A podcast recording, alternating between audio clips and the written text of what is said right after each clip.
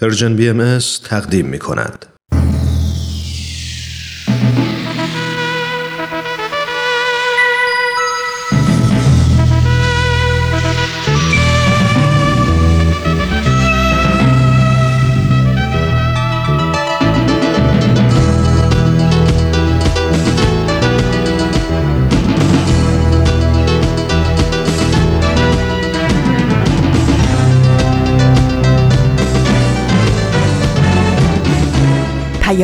دوست.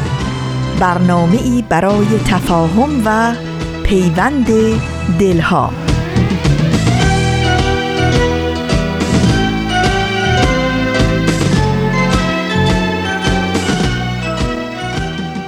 گرمترین درودهای ما از فاصله های دور و نزدیک به یکایک شما شنوندگان عزیز رادیو پیام دوست.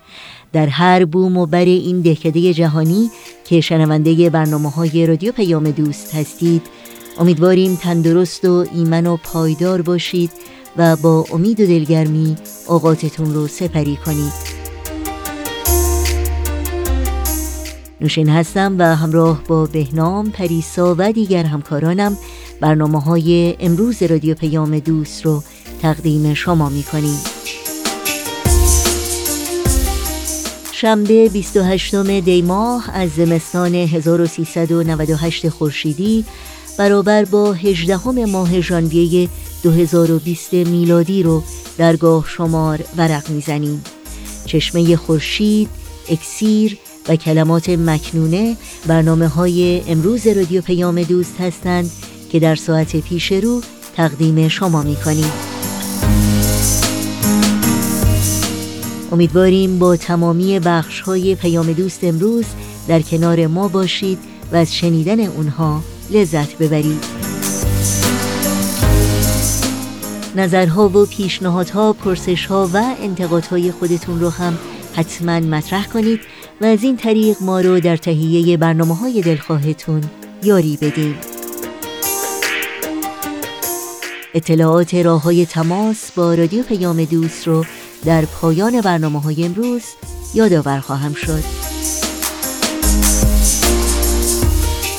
و البته توجه داشته باشید که اطلاعات راه های تماس با ما و همینطور اطلاعات برنامه های رادیو پیام دوست در صفحه تارنمای ما www.persianbahaimedia.org در دسترس شماست. و اگر شما از کاربران شبکه های اجتماعی هستید می‌تونید برنامه های رادیو پیام دوست رو زیر اسم Persian BMS دنبال بکنید و در کانال تلگرام با آدرس at Persian BMS Contact با ما تماس بگیرید.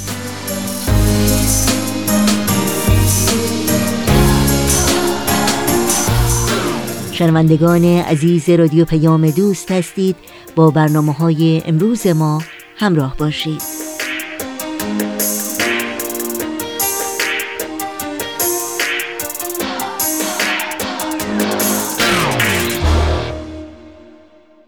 چشمه خورشید مجموعه است که به مناسبت دویستمین سالگرد تولد حضرت باب مبشر آین بهایی تهیه شده. همکارمون رامان شکیب همراه با استاد بهرام فرید بخش تازه از این مجموعه رو تقدیم می کنند با هم بشنویم.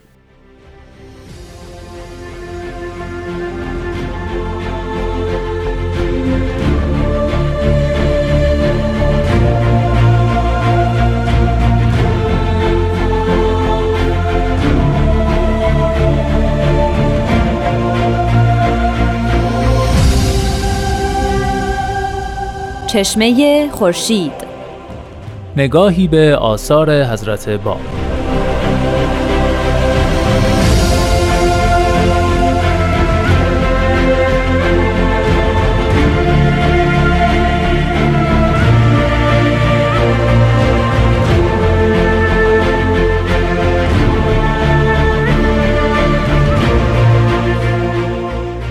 عزیزان شنونده به برنامه چشمه خورشید بسیار خوش اومدید.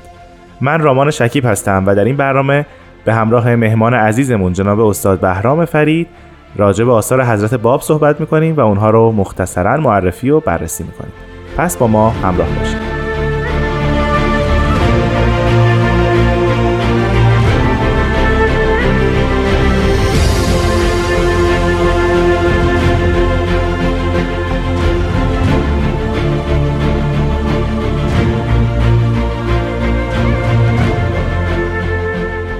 جناب فرید وقت بخیر. خیلی خوشحالم این هفته شما رو زیارت می‌کنم. وقت شما و شنوندگان محترم و نازنین به خیر و خوشی باشه من هم خوشحالم که خدمت شما هستم. خواهش می‌کنم.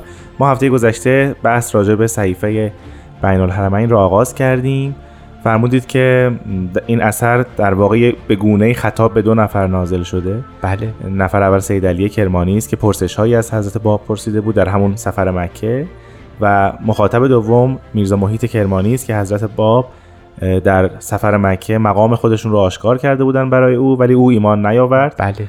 و حضرت بابیشون رو دعوت به مباهله هم کردن اما او نپذیرفت و حالا در همین اثر راجع به این وقایع حضرت باب صحبت می‌کنن.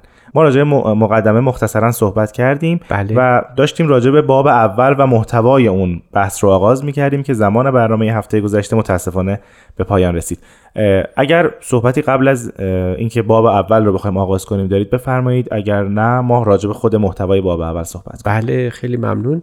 برای یادآوری شنوندگان عزیز بعد عرض بشه که صحیفه بین الحرمین بین راه مکه و مدینه در شب اول محرم سال 1261 شروع سال جدید قمری نازل شده و در این اثر هفت باب داره که یک مقدمه داشت و باب اول همون بحث مباهله و دعایی که در اونجا نازل شده و اهمیت آیات الهی است بله. یعنی باب اول اصولا اختصاص داره به اهمیت ظهور حضرت باب و علائم و حجتی که برای ظهور ایشون مقرر شده است من یادم هفته گذشته فرمودید که این باب ها مربوط به پرسش های متنوعی است که سید علی کرمانی پرسیده بود. بله. پس به گونه ای می‌تونه هر, هر باب مختص به خودش باشه جدا باشه و محتوای خودش رو داشته بله باشه. همینطوره. اما آیا ارتباطی چون باب اول هست این باب ارتباطی با مقدمه داره؟ بله. در واقع باب اول شن مناجاتی رو داره که در اونجا مطلبی رو که در مقدمه ذکر فرموده بودن تکمیل میشه. بله. در مقدمه بحث ادعای ایشون بود. ولی اینکه این ادعا مبتنی بر چه نشانه و علامتی است و حجت چیست در باب اول روی اون اصرار و تاکید میشه. در لحن مناجات حضرت باب میفرمایند که فیا الهی تعلم و مقامی فی هذه لیلت التي قد تقمس کل الموجودات قمیس الحزن لمطلع القمر.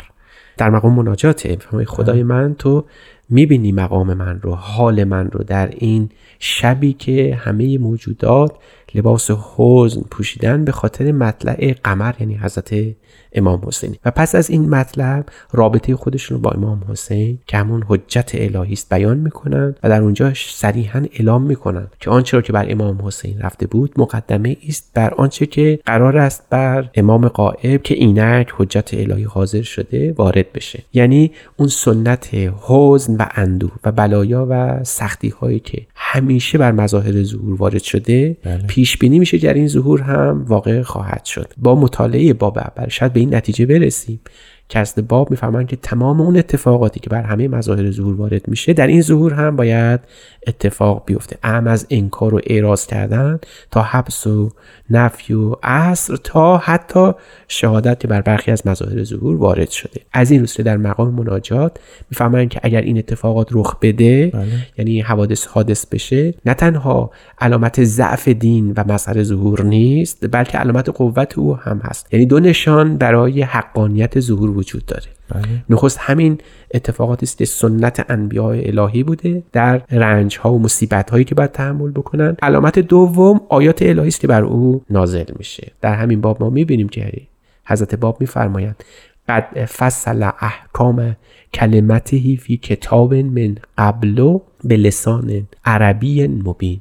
لیعلم الناس ان الله قد انزل آیات حجته به لسان عبده فی کل هینه یعنی می‌بینی که احکام کتاب الهی رو خداوند به لسان عربی فسیح و واضحی بر حجت خودش نازل کرده تا بر مردم اتمام حجت الهی تمام بشه و بعد در انتهاش میفرمایند و ان الناس لا یقدرون به آیت من مثلها ولو کان الکل علی الامر زهیرا یعنی می‌دونید این آیات به قسمی نازل شده که مردم هرگز قادر نخواهند بود یک آیه نظیر او رو بیارن حتی اگر پشت به پشت یکدیگر بدهند. و این آیات ما می‌بینیم که بارها در قرآن در آثار حضرت باب و بالاخره در آثار حضرت بالا به کرات دیده شد بله یکی از نکات خیلی جالبی که فرمودید, فرمودید اینه که حضرت باب خودشون اول و آخر در واقع ظهور خودشون رو دارن اینجا اشاره می‌کنن بهش و بشارت میدن حتی به اینکه این اون بلایا قرار نازل بشه بر سر خودشون. بله. به گونه ای شاید دارن مؤمنین رو آماده می‌کنن برای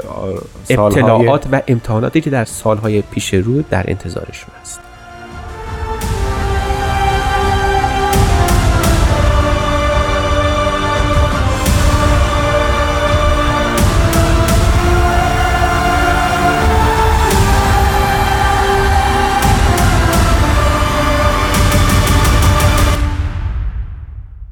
شنوندگان عزیز به برنامه چشمه خورشید گوش می‌دید.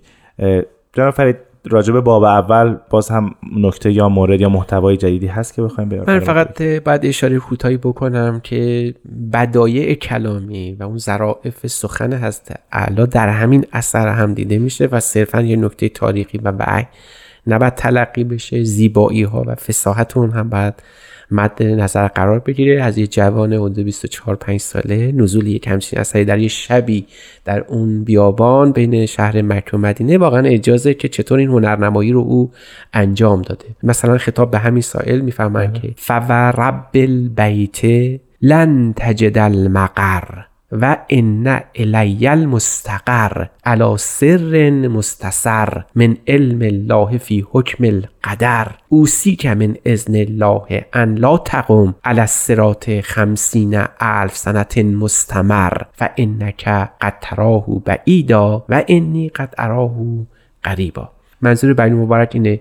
یعنی اون جناس لفظی که در این آیات به کار برده بله. شده. یادآور اون سوره های اولیه است که در مکه بر حضرت محمد نازل شده و حضرت محمد رو به این لحن که او شاعر مجنون است متهم کرده بودن. همون اتهامی که بر حضرت باب هم بعدها به کرات زده شده. مضمون بیان این است که قسم به خدای این خانه از هر مکه دارن تشریف بله. میارن. هرگز مقر امنی پیدا نخواهی کرد و بدان استقرار حقیقی نزد من است. به نحو پنهان و دائمی. علم الهی علم قدر است. ما تو رو وصیت می‌کنیم با اجازه الهی که بر سرات متوقف نباشی. اون هم پنجاه هزار سال مستمر. تو فکر می‌کنی که دور اون سرات الهی. ولی من دارم می‌بینم که خیلی هم نزدیکه. گویی که به نوعی این انی قد اراه قریبا اون توقفی باشه که بعدها بابی های بعد از شهادت در اون مصیبت گرفتار آمدن تا ظهور حضرت بالا ختم اون ماجرا شد. این باب اول با این ظرافت کلامی در واقع میشه گفت تمهید مقدم است برای ظهور الهی و بیان حجت خداوند. همین پاسخ به سوالات سید علی کرمانی خودش نیازمند تفسیر بسیاری بوده که انسان بفهمه واقعا جان کلام چیست بله. الان نکاتی که شما الان فرمودین بسیار عمیقه و فکر می‌کنم نیازمند تفسیر زیاده. منتها ما اینجا نمی‌تونیم تفسیر کنیم و بیش بله. از این راجع بهش صحبت بکنیم. بله همینطور اگر اجازه بفرمایید ما بریم سراغ باب بعد. در باب بعد چه محتوایی ذکر میشه؟ باب دوم در آیه دوم مربوط میشه به سوال اصلی این شخص سائل سید علی کرمانی که از او مقام تسلیس و تربیع رو سوال کرده که پیش از این در قیوم الاسما نازل شده بود. در قیوم الاسما و دائما صحبت از تسلیس و تربیع و تلسم الهی میشه. بله. و او از این سوال کرده و حضرت باب جواب مفصلی در این خصوص در همین باب عنایت فرمودند. مرادشون از تسلیس و تربیع دو اشاره است. یکی اینکه تسلیس مقام یگانگی خداوند و وحدت اوست و مقام تربیع اشاره است به اون مقامات اربعه توحید که میفرمایند که عوالم سگانه حق و امر و خلق در چهار مرتبه از توحید الهی شکل می‌گیره یه معنی است. بله. معنی دوم نام خود ایشون هست. منتها چون نمی‌تونستن فاش اون موقع اعلام بکنن به حالت معمایی برای شخص سائل مطرح فرمودن. تسلیس نام علی است و تربی نام محمد. بنابراین میشه گفت که علی محمد یعنی تقدم نام ولایت بر نبوت چیزی بوده که در مکتب شیعی به اون اشاره شده و جز نبوات محسوب میشه بله.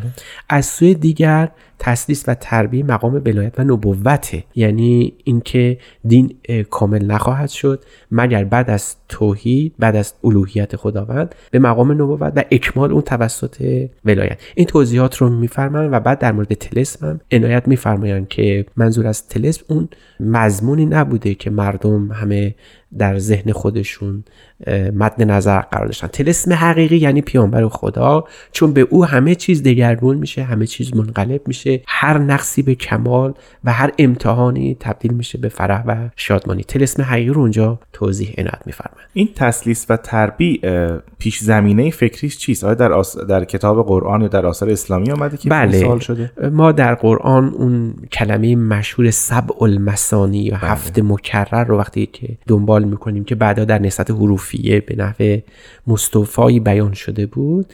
اینجا هست باب میفرمایند که اگر تسلیس و تربی رو به عنوان سه و چهار که عدد هفت رو تشکیل میده و ضربش که میشه دوازده که مقام ائمه هست و اون دوازده برج اقماری که خورشید در اونها طالع میشه اینا توضیحاتش قبلا وجود داشته بله. یا به اشاراتش بود. ولی اینجا به نحو کاملتری بیان شده. آیا توضیحات حضرت باب در این صحیفه راجع به همین موضوع در ادامه توضیحاتشون در قی- قیوم الاسماس یا تکرار همون هاست؟ نه نه. توضیح بیشتره. در قیوم خیلی حالت معمایی و ایهام داره ولی اینجا توضیحات مفصلتر و کاملتر.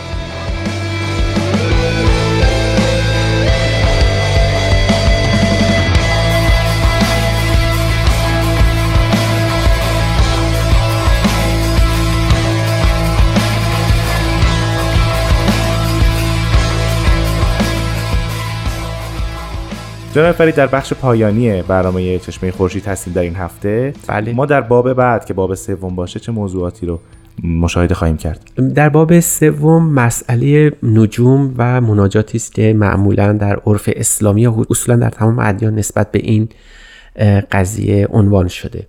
حضرت باب یه مناجاتی در اهمیت نجوم و بلخص شمس شمس که نمادی است از شمس حقیقی مناجاتی نازل فرمودن. توضیح میفرمایند که اصولا افراد توسط نجوم و ستارگان یک آشنایی با مسئله ظهور پیدا می‌کنن. و بعد میفرمایند از این جهت این نجوم برای مردم اهمیت داشته و مهمترین اونها خورشید یا شمس هست که در اونجا مناجاتی هم در وصف این قضیه نازل شده. این, این یعنی تفسیری روحانی است از بله، شمس و ستارگان بله. یا واقعا منظورشون این بود نه ما باید در دو بخش این رو در نظر بگیریم. یکی به صورت ظاهر که علمش بر ما پوشیده است و یکم به معنای نمادینه که حالت سمبولیک داره و خورشید نماد خانه خداست. بله. و پس در باب سوم ما شاهد اه، توضیحات راجع به نجوم هستیم و در باب چهارم؟ در باب چهارم میفرمایند که در سید علی کرمانی سوالاتی رو از کرمان در ذهنش داشته و مطرح مطلب رو مطرح کرده ولی چون ما قبلا در مکه جواب تو رو دادیم در اون اثر مستقل در باب چهارم دیگه بحثی راجع به اون نخواهیم کرد. به عبارت دیگه کوتاهترین باب همین باب چهارمه که احاله میشه به یک اثر دیگر خودشون که خطاب به همین سید علی کرمانی در مکه نازل شد. اون اثر در دسترس هست؟ بله بله وجود داره و ما بعدها بهش اشاره خواهیم کرد. مرسی. در باب پنجم؟ اما باب پنجم مهمترین بحث بحث سلوکه. یعنی اگر خاطرتون باشه ما یک دفعه راجع سلوک در آثار بله. حضرت باب اشاره کردیم.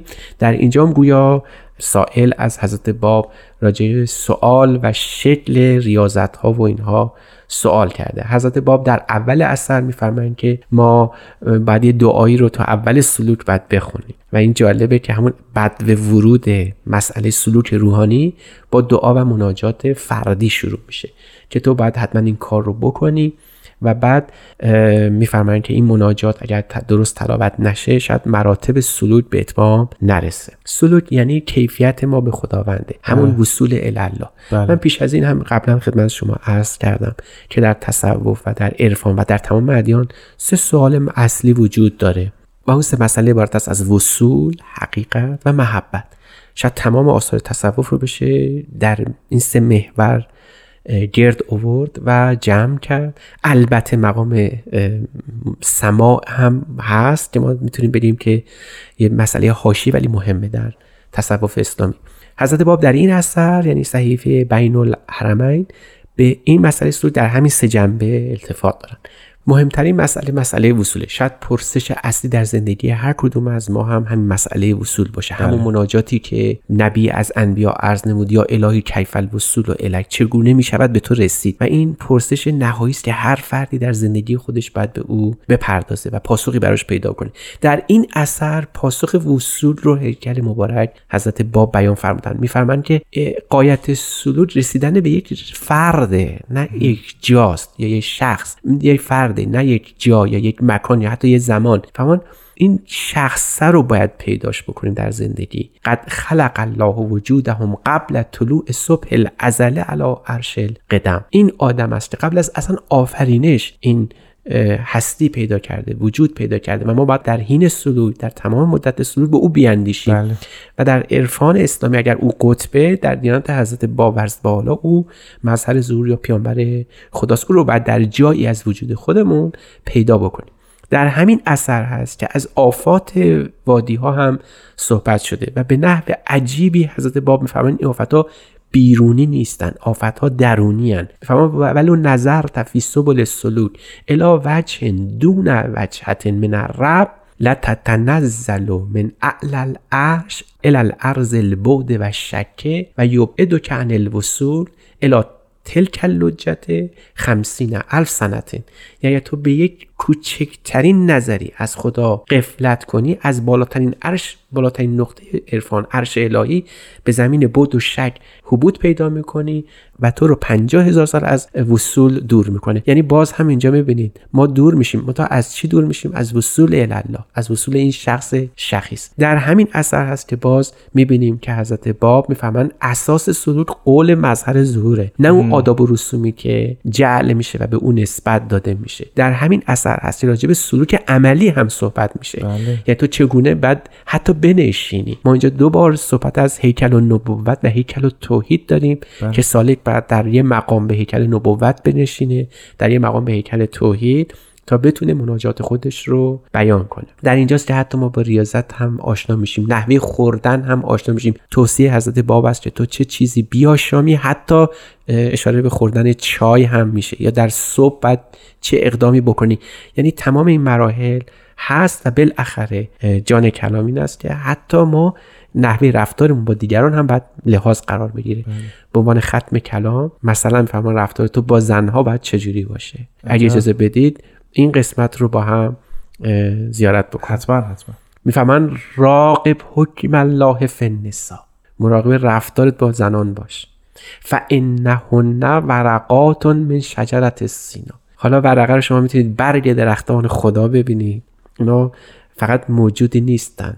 یه فرد نیستن. اینا ورقی هستن برگان این درخت خدا هستن. می‌تونید ورقه رو جمع کبوتر برید که لحن زیباتری هم پیدا می‌کنه. اینا کبوتران خدا هستن که در درخت سینا یعنی اون ازلیت الهی قرار گرفته. و بعد می‌فهمن ولا توزهن به طرف العینه حتی به یه گوشه چشم اینا رو اذیت نکن. به گوشه چشم یعنی حتی تو فکر بکنی که بخوای یه زنی رو بیازاری و تو حبوط کردی از اون درجه. اینقدر باید مراقب رفتار خودت باشی. آیا به نظر شما تو اون شب شب بین مکه و مدینه تو اون صحرا. چطور میشه تصور کرد که حضرت باب به این همچین مسئله ظریفی بیاندیشن که درست نقطه مقابل رفتار جمعی مسلمانان با زنان هست هم در کتاب الهی هم در صورت عرف و عادی. این این همون اجازه است که من میگم در نهضت حضرت باب وجود داشته و به نظر من اون یکی از نوآوری های بسیار انقلابی یا متحولانه حضرت باب هست. نگاه به زن بالکل متفاوته با آنچه که در اسلام وجود داشت. خیلی از شما سپاسگزارم جناب فرید. وقت برنامه امروز ما به پایان رسید. در هفته آینده دو باب دیگر از این صحیفه رو با هم صحبت خواهیم کرد. خوشحالم از اینکه خدمت شما بودم و شنوندگان. خواهش می‌کنم شنوندگان عزیز از شما هم بسیار سپاسگزارم. تا هفته آینده خدا نگهدار.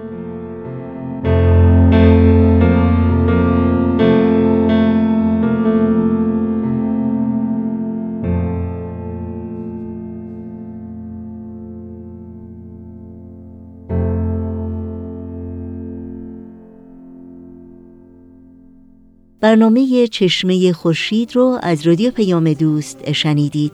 از شما دعوت می کنم با قطعه موسیقی در ادامه برنامه های امروز با ما باشید.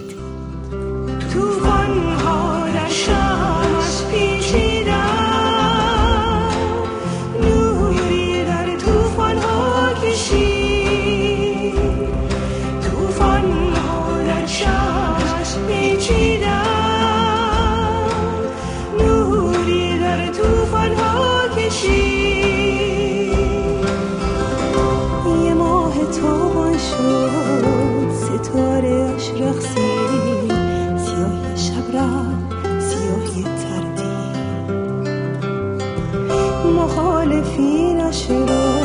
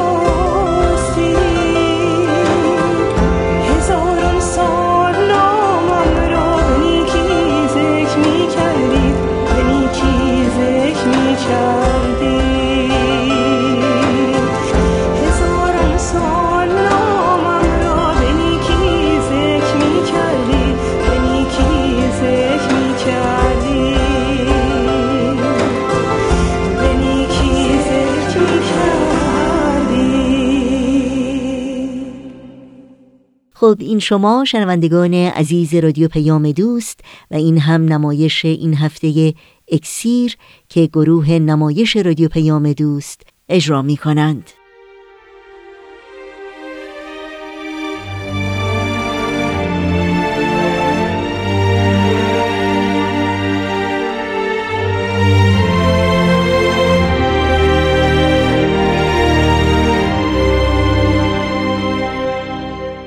اکسیر بر اساس تاریخ نبیل زنندی و منابع تاریخی دیگر.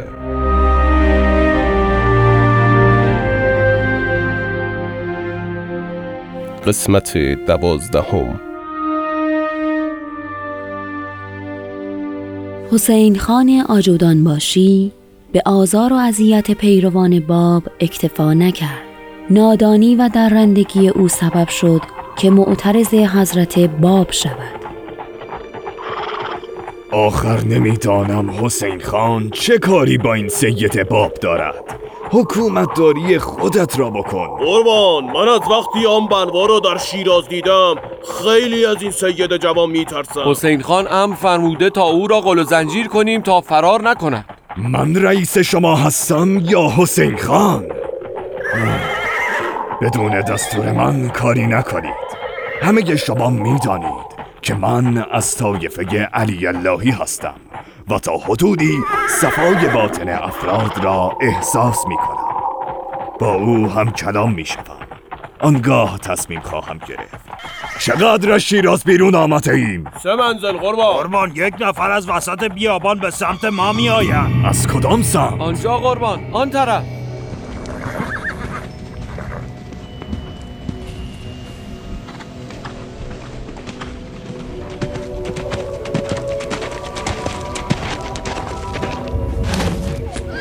سلام علیکم. شال سبز و امامت می‌گوید که سیدی.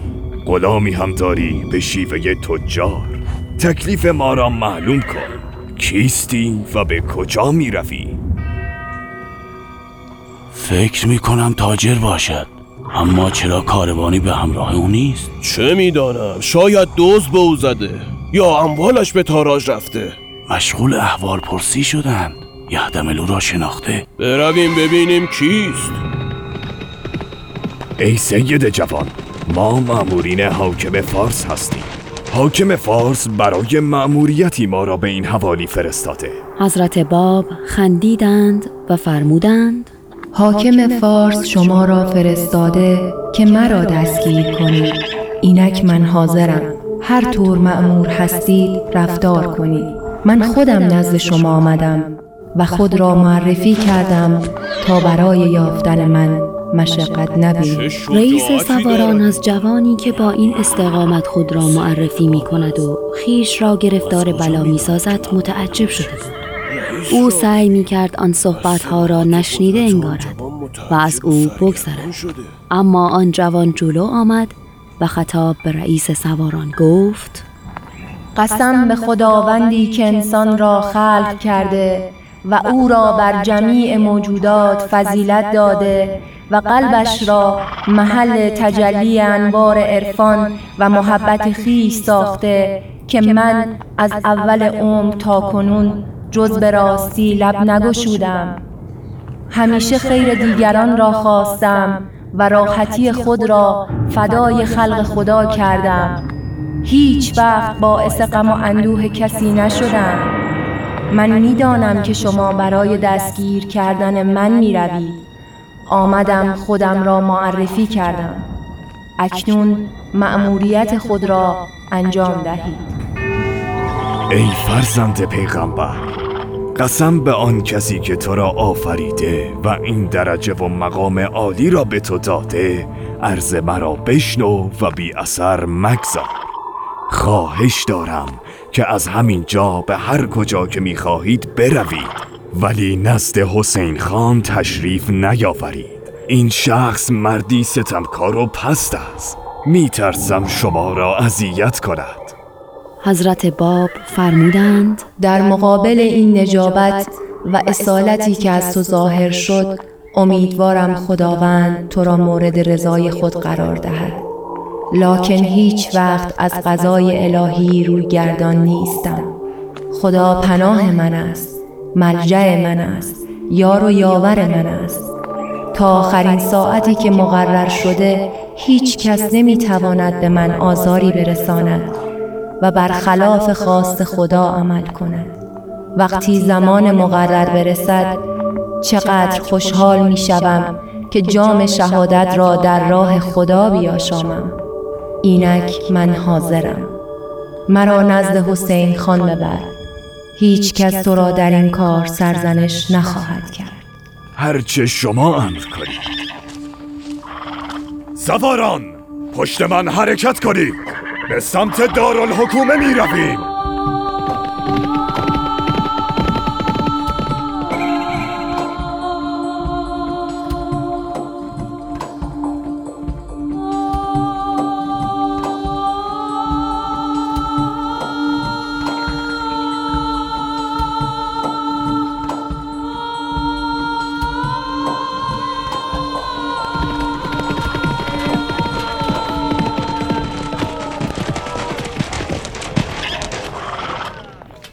حسین خان بگو سید باب را آوردم. دستور چیست؟ حسین خان منتظر اوست. فورا او را تحویل دهید. سرورم اگر قصوری از ما سر زد عفو بفرمایید. خداوند پشت و پناهتان باشد.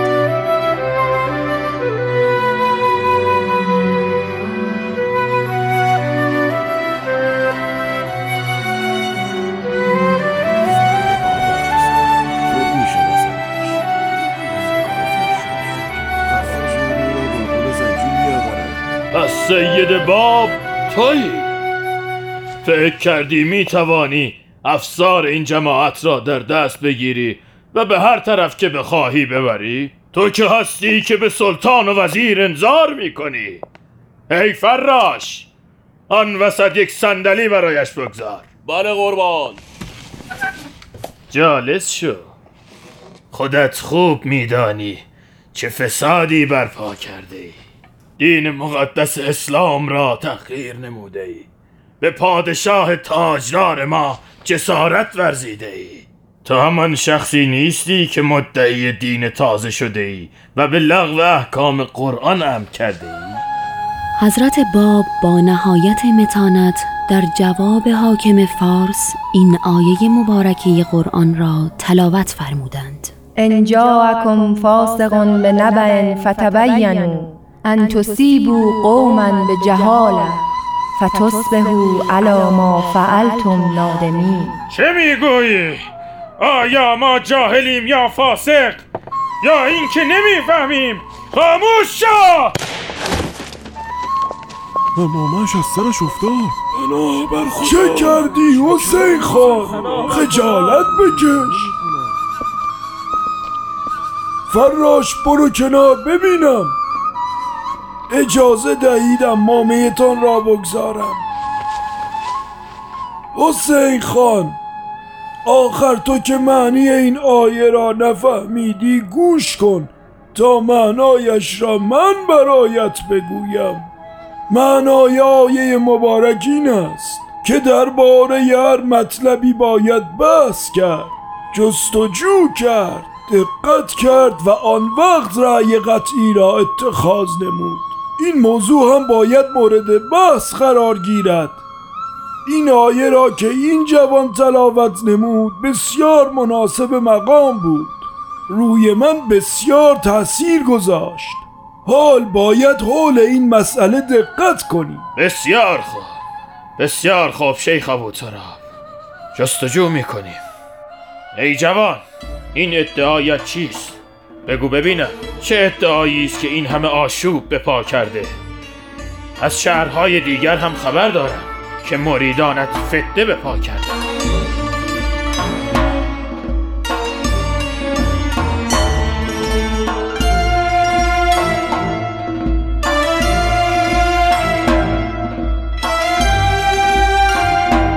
شنوندگان عزیز به پایان قسمت دیگری از نمایشنامه رادیویی اکسیر رسیدیم. ادامه این داستان را در قسمت بعد از پرژیم بی دنبال کنید.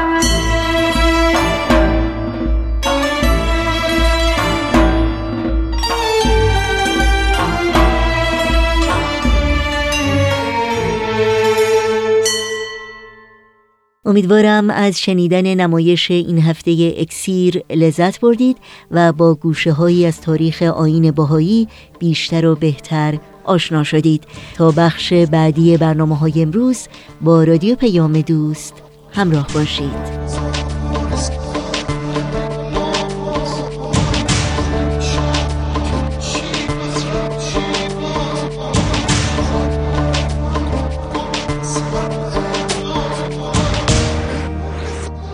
من ایمان ملکوتی هستم و شما صدای منو از رسانه Persian BMS میشنوید.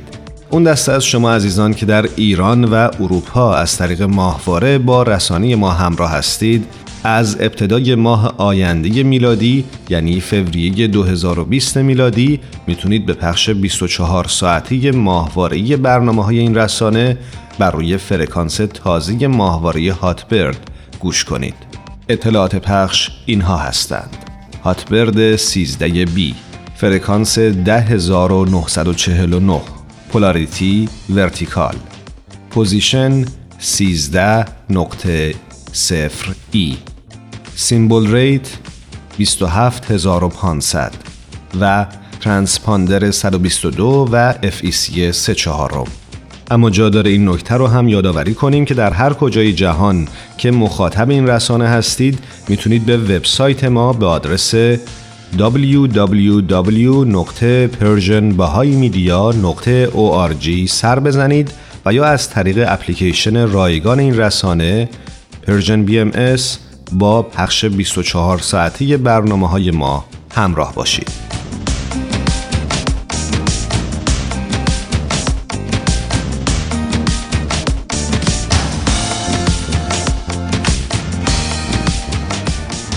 وقت اون رسیده که با هم به قطعی از مجموعه کلمات مکنونه که حاوی مفاهیم عمیق روحانی و آموزه های اخلاقی است گوش کنیم.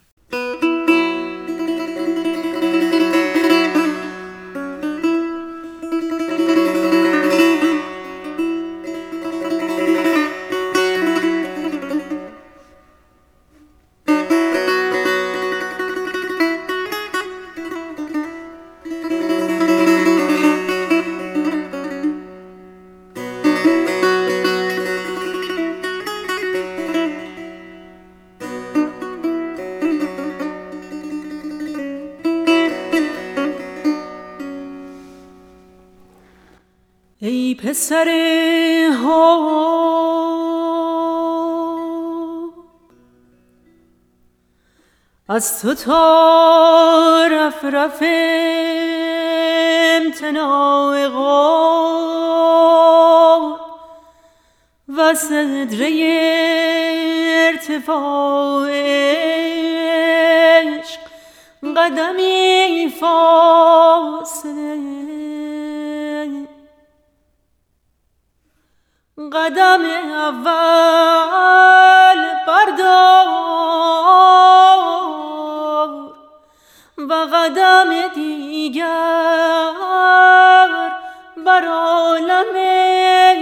قدم گذار و در سرادق خود وارد شد پس بشنو آنچه از قلم از نزول یا